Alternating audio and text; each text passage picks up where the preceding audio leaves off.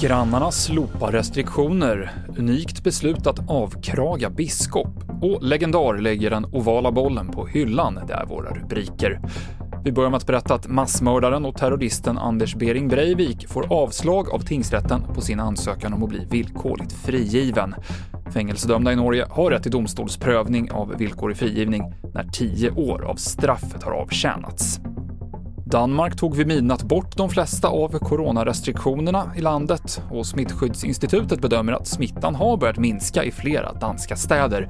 Ikväll så väntas även den norska regeringen presentera lättnader. Enligt norska medier så handlar det bland annat om slopad rekommendation om att jobba hemma och att krogarna ska få öppet senare än klockan 23. I Sverige ligger restriktionerna kvar till åtminstone onsdag nästa vecka. Biskopen i Visby stift, Thomas Pettersson, får sparken av Svenska kyrkan och får inte längre jobba som präst, biskop eller diakon.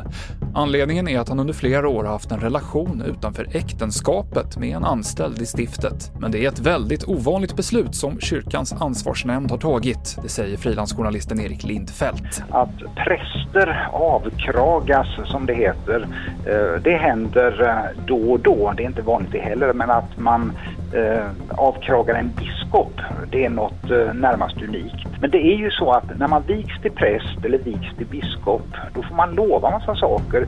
Man ska följa kyrkans lära och kyrkoordningen och man ska framförallt vara ett gott föredöme. Då handlar det väl om att eh, ha ett så oklanderligt privatliv som möjligt också.